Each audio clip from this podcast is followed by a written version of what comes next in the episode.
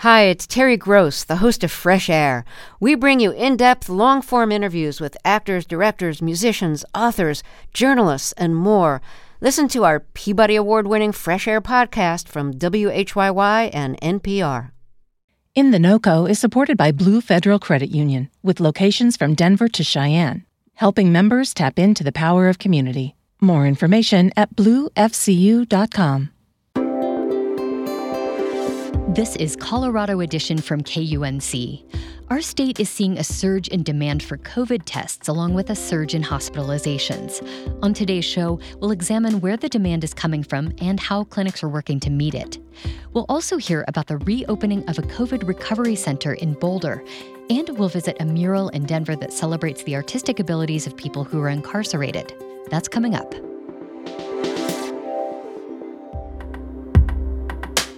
You're listening to KUNC's Colorado Edition. I'm Erin O'Toole. Earlier this month, Loveland resident Debbie Bendel started to feel sick. I had this little cough and a runny nose, and this isn't the time of year that I get allergies. And I started wearing a mask again a couple months ago. So I thought, well, I'm not getting exposed to cold. So maybe I have COVID. So she went online and tried to find a test. First, she tried the local health department, which only had appointments once a week at a time she couldn't go. Then Walgreens, which advertised free tests. But when Bendel logged on to register, she hit another dead end. And then this little window pops up and just says no appointments. And that's all it says no appointments, like not check back tomorrow, check back next week, we're closed forever. Nothing. It just says no appointments. So what do I do with that? So I didn't do anything. I just went about my usual life. She wore a mask and went out grocery shopping, but mainly stayed home out of precaution because she never got tested. Each day she was sick, she grew more frustrated. Mainly, I would I would identify the emotion as anger because you know we're closing in on two years of this, and the last time cases were surging last winter was easy to get a test. Bendel reached out to our show last week to ask what's going on with the state of COVID testing in our communities. So we asked KUNC reporter Matt Bloom to look into this for us, and he joins us now. Hi, Matt. Hey, Erin. So, in short, what is going on? Simply, our demand for testing in Colorado right now has skyrocketed over the past month. Providers are overwhelmed. Some residents are having trouble finding appointments. If they do find them, they're having to wait several days to get a test, and then results are taking another several days. So it's creating a frustrating situation for some people in our state, like Debbie. According to data collected by the Colorado Department of Public Health and Environment, we're seeing our highest daily testing level since last winter. Uh, we've actually seen a 30% jump in the daily number of tests since last month alone. That's a pretty significant jump, but I'm wondering why is this happening now? It feels like we should have this kind of down. Why were providers caught off guard at this time? It's really a combination of factors. Over the summer, demand for testing fell to its lowest point since the start of the pandemic, which led local health departments to then scale back their offerings. But once the Delta variant arrived and cases in the state started to jump, so did demand for testing. I spoke with Emily Travanty about this. She's a laboratory director with the state's health department. People have changed their behavior as the fall has rolled on. Kids have gone back to school, activities move indoors, uh, people are in closer contact and have more opportunities to come into contact with each other and potentially transmit the virus. Um, there's more desire for people to get tested. More employers and schools are now requiring testing as well, which is also contributing to this demand increase. Uh, Travanty and other providers I spoke to say that they don't expect the demand to drop significantly anytime soon. So a lot of folks might be in the same situation for a while. Right. Well, clearly there's a need for more testing and more locations where residents can get that test. So, how are state and local providers responding? The biggest change we're seeing is the opening of more drive through testing sites. And people may have noticed them in their communities already. Just in the last couple of weeks, the state's health department has opened about a dozen new community testing sites. They include Fort Collins, Loveland, Greeley, Longmont, and other front range plains and mountain communities. Just like every nasal test, it will still tickle, might make you want to sneeze, cough, just try your best not to. I got to stop by one of the sites in Fort Collins just to get a better sense of what it's like It's in the parking lot of a local church. And when I got there, uh, it was a lot busier than I expected. There were several dozen cars in line. I mean, as you're looking at right now, there's obviously demand. We're backed up pretty far. John Dutro is the site manager. He says by talking to visitors, he's found that there's just a lot of exposure in the community right now. I know people are scared of whether you know they've been exposed to somebody who's tested positive, a family member, a friend. Uh, someone came through a little bit ago for, I mean, like a Bible study. So things like that um, just makes it, uh, you know, definitely the exposure makes it a little scary for people. The two sites in Larimer County, uh, one in Loveland and the one in Fort Collins, are doing about 500 tests per day on average. And statewide, our capacity has jumped up to around 30,000 tests per day with the new clinics opening, which the state's health department says is enough to meet demand for now. I'm curious if you talked to anyone at the site about their reason for getting tested now. Yeah, I talked to Fort Collins resident Eric Fredericks, who actually rode his bike through the drive through clinic. He's a nursing student at Front Range Community College, which is requiring students to get tested even if they're vaccinated he says he was pretty happy with the process. Yeah, it was pretty easy. Um, you know, there's a lot of advertisement uh, among us students, and so yeah, just come on out here. I Just got done with class, so come on out here, get it taken care of. And it's nice that you know the government's paying for it. With the new state-run clinics, one thing to note is you don't actually have to make an appointment. You can just show up. And if you do, you just have to provide your name and some contact information to get your results, which is what Fredericks did. Um, and he says he hopes to get his results in several days. Well, going forward, do public health officials feel like we have the infrastructure to deal with this increased demand for testing? They do. And they're hoping that these new testing sites, especially, can help alleviate some of that bottleneck that some residents have been running into. Uh, they do expect the need to stay pretty high, though. So, um, what I've heard is flexibility is key. Maybe we'll need more sites, maybe we'll need a little bit fewer as we move into the fall and winter. We just don't know yet. They hope that booster shots, too, once they're readily available, will help keep case numbers under control. So, we don't need a a ton of new testing sites, for example. They say if you do need a test for travel or if you are feeling sick, it's best to plan ahead and be patient. Um, if you're having trouble finding a slot near you, there's a long list of providers on the state health department's website. And as for the resident who reached out to us, Debbie Bendel, just to follow up on her, we chatted and she says her symptoms have subsided, which is great, but she's still just feeling frustrated at what she sees as a slow response to testing demand. So she hopes that the next time she needs to look for a test, she can find an appointment more easily. KUNC reporter Matt Bloom, thank you so much for looking into this. Thank you, Erin. As Matt just mentioned, state health officials are hopeful that COVID 19 booster shots will help keep case numbers under control. Governor Jared Polis on Monday said Colorado was ready to distribute booster shots for COVID 19 vaccines as soon as the Federal Food and Drug Administration approves them. This comes after two top FDA officials quit earlier this month. The officials cited concern about the Biden administration pushing an aggressive booster rollout plan before it was approved by the agency.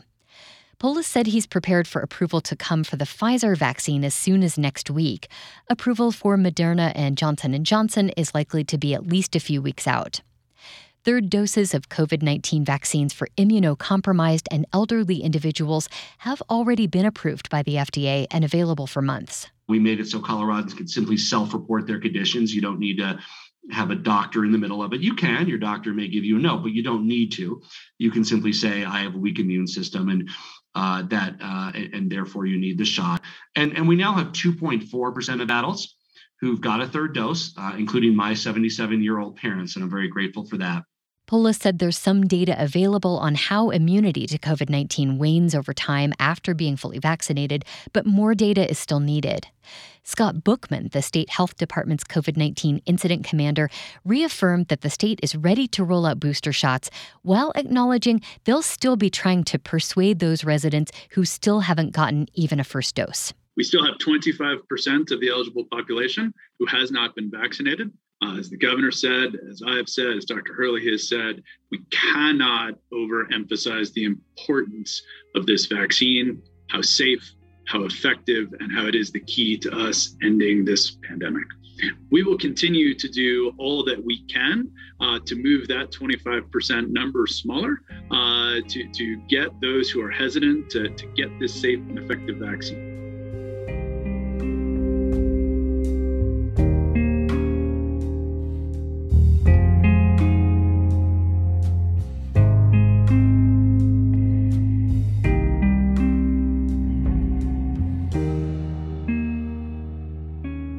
Listening to Colorado Edition from KUNC.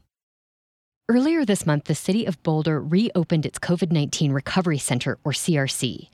Located at 3845 Stanford Court, the CRC gives unhoused individuals who have tested positive for COVID 19 or who are experiencing symptoms a place to recover.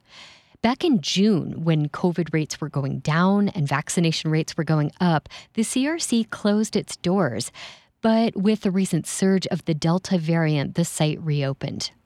Kurt Fernhaber is the Director of Housing and Human Services for the City of Boulder, and he is with us now to tell us more about COVID recovery for people experiencing homelessness. Kurt, thank you for joining us. Sure. Tell us a little bit about the history of the Boulder COVID Recovery Center to get started. Where did the idea come from, and what kinds of services were you offering?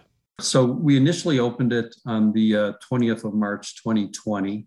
And if you can remember back then, you know, that's when COVID was really um, getting started in our community. And we were very concerned, particularly around individuals experiencing homelessness and the, the vulnerability for them with COVID. So we were looking at ways to uh, get individuals who at that point were system, symptomatic because we didn't have testing at that point on a daily basis, we got volunteers to do symptom screenings every single day for every homeless individual. And at that point, anyone who had symptoms were transported straight to the CRC. And that's been pretty successful in keeping people there so they don't spread it throughout the community. Absolutely. That's a very ambitious um, you know, undertaking as well. I'm wondering what the process is like when people walk through your doors. How do you get individuals the treatment they need? When they arrive at the CRC, those who have tested positive stay on one floor, and those who are awaiting a test stay on another floor. And every day, the Medical Reserve Corps has a volunteer who's either a doctor or a nurse who comes each day, check on each of the individuals to make sure that they are recovering okay. And if they do need additional medical support or treatment, then they're transported to the hospital. Now, Kurt, when you first closed at the end of June, what happened to the people who still needed your services? Uh, each of the decisions we make, we, we are in coordination with public health. And at that time, the, the population of individuals that we were serving was actually quite low, and we would we went through two or three weeks with not having um, any individuals even staying there, and so it was we couldn't really justify having um, sort of volunteers and staff on call 24 hours a day, seven days a week, and, and not having any individuals to support. And at that point, it looks like it looked like we were like the CRC wouldn't actually be necessary. But what we did do is um, implement a temporary um, uh, version of this um, in case we did have anyone who, um, who tested positive. So we uh, made an agreement with a, a, hotel up in Longmont to host up to five individuals. And then we had uh, uh staff who would stop by and check on them a couple times a day. About two weeks ago, we started to see an uptick in the individuals staying at the hotel and it was pretty clear that the hotel wasn't going to be able to serve the capacity that we were seeing. We started to see a number of individuals testing positive. Um, one individual was sick enough to have to go to the hospital for their COVID, and um, things began to spread. The rise of the Delta variant, no doubt, was a factor in reopening the CRC. Um, was that a kind of a joint call between housing in the health department and and then i'm also curious what the crc looks like now in comparison to uh, the early days last year so the executive team who oversees the crc has representatives from my department at the city, as well as Longmont and Boulder County. And then uh, Boulder County Public Health um, has a representative there that gives their perspective and advises. And so public health actually made us aware of their concerns. And um, so that sort of started this whole conversation. One of the things that um, we're quite fortunate about is the location of the CRC. It's in the old Mount Calvary Lutheran Church in South Boulder. And that property was purchased by our housing authority, Boulder Housing Partners. And it's going through a process where it will be redeveloped into affordable senior housing. Um, but right now, it's an empty facility and it happens to be designed incredibly well for this kind of use and has a lot of different rooms where we can isolate individuals and they can have their own space it has, you know, showers and bathrooms, and we're able to provide food for them, you know, three meals a day and tea and coffee as they need it. Really, sort of exceptional service to make sure that they feel comfortable during the time that they're there. Well, that kind of leads into my next question, uh, which was you know, I imagine some people at the CRC have worse cases of COVID than others? Uh, and how are you able to provide the appropriate services to each individual while avoiding, you know, becoming a large outbreak? Yeah, so the, at the very beginning, when the CRC was open a year ago in March in 2020, the CRC worked very closely with us in, in setting up policies and procedures for how those interactions would occur between staff volunteers and the individuals who are staying there. Um, opening up the second time um, last week, luckily, all those things are still in place.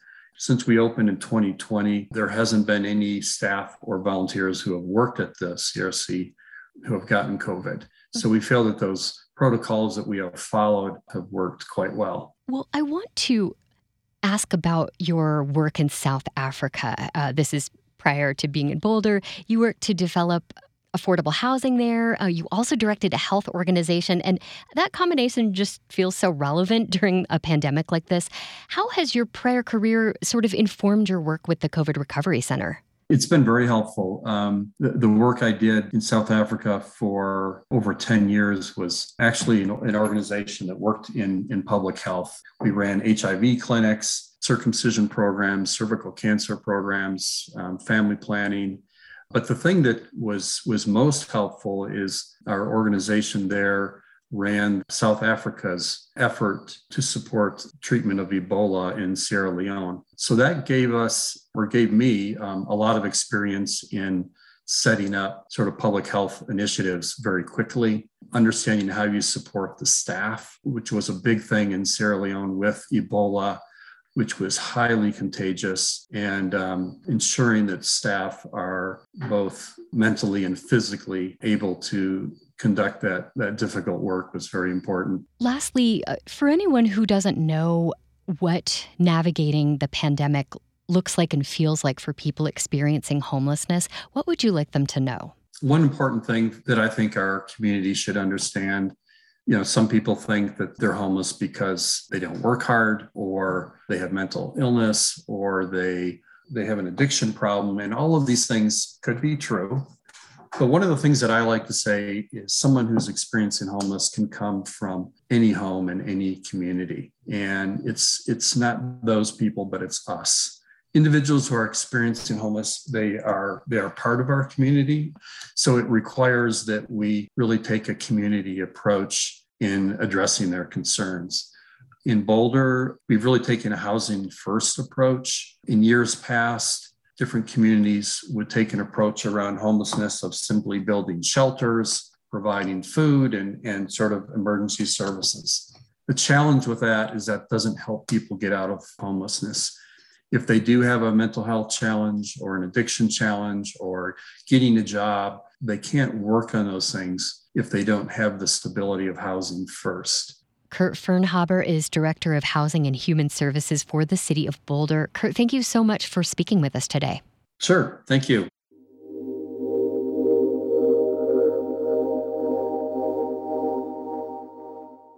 Overcrowding, mandatory minimums, and privatization are all issues that have long plagued the prison system across the U.S. But another, perhaps less talked about issue is the inability of inmates to make a livable income while they're incarcerated. Buck Adams is a veteran, an entrepreneur, and a person who was formerly incarcerated before founding the organization Art for Redemption, which aims to help inmates by promoting the artwork they make while in prison. Colorado Edition's Alana Schreiber recently met up with Adams in Denver. They went to a gravel lot near 38th and Chestnut Place behind Blue Moon Brewery, where he showed his recently completed interactive mural that calls for prison reform and celebrates the artistic abilities of those who are incarcerated. Back in 2018, Buck Adams was making less than $10, not per hour or even per day, but per month. I created a yoga program and became a yoga teacher, and they gave me seven dollars a month for that. But that, I mean, that wouldn't even buy a book of stamps. That's because Buck Adams was serving time in a Colorado prison, and of all the difficulties and disparities he encountered, the inability of inmates to make a livable income is what stood out the most. So I really kind of saw the hardship of what it would be, um, and to open that conversation up of you know why wouldn't we want these guys and gals that are paying their penance through their time in the system of either creating a savings account, paying their restitution, paying their societal debts. If they have child support, being able to actually participate in that.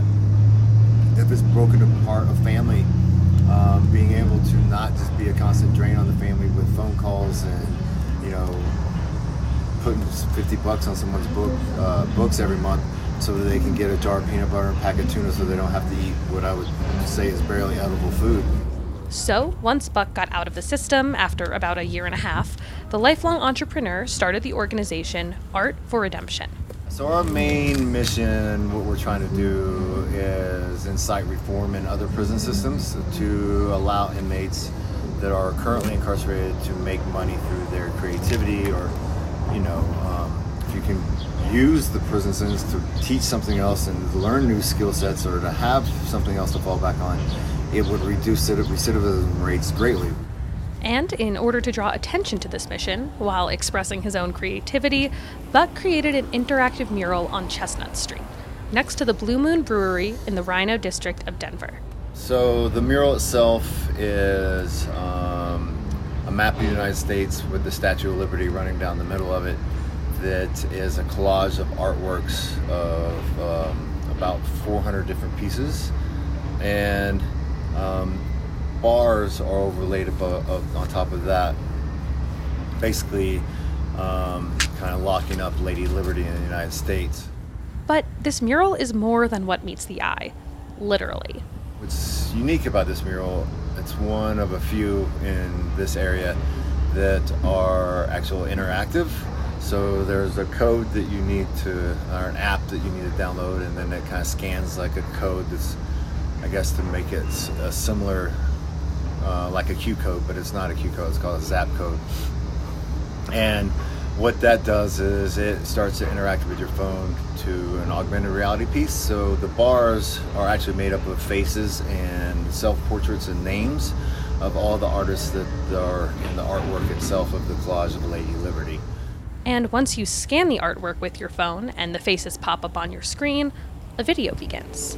The first aspect to the video that comes to life is you start to see the faces and self portraits come to life inside the bars, and then it goes to a typewritten message of mass incarceration plus the mandatory sentencing plus the privatization of prisons has you know equals the world's largest prison population which we have in the United States now.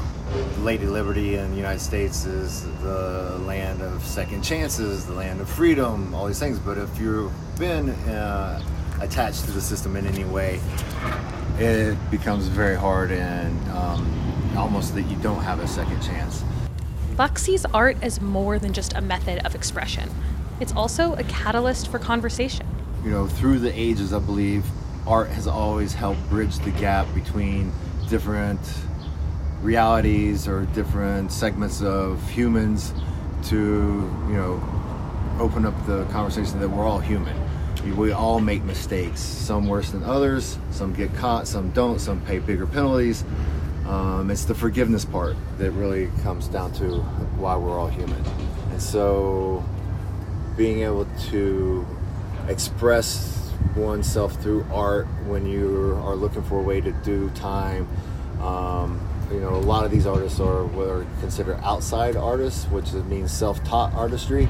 And so the take that time that they're doing to hone a skill that some of it's incredible. Um, I think why wouldn't we celebrate that a little bit as far as humans all together and you know, try to make some of these changes on reform of, of not only mass incarceration and mandatory sentencing and privatization of prisons, but I think all that is we're seeing does not work and it's a very broken system. So, you know, hopefully we can bridge the gap and open up some of those conversations and, and connect that we're all are human. For Colorado Edition, I'm Alana Schreiber. That's our show for today. Tomorrow on Colorado Edition, we examine a pair of carbon emission reduction policies that are at the center of debate for the future of Colorado's carbon economy. I'm Erin O'Toole. Our production team includes Henry Zimmerman, Tess Novotny, Alana Schreiber, and Ray Solomon. Brian Larson is our executive producer. Thanks so much for listening. This is Colorado Edition from KUNC.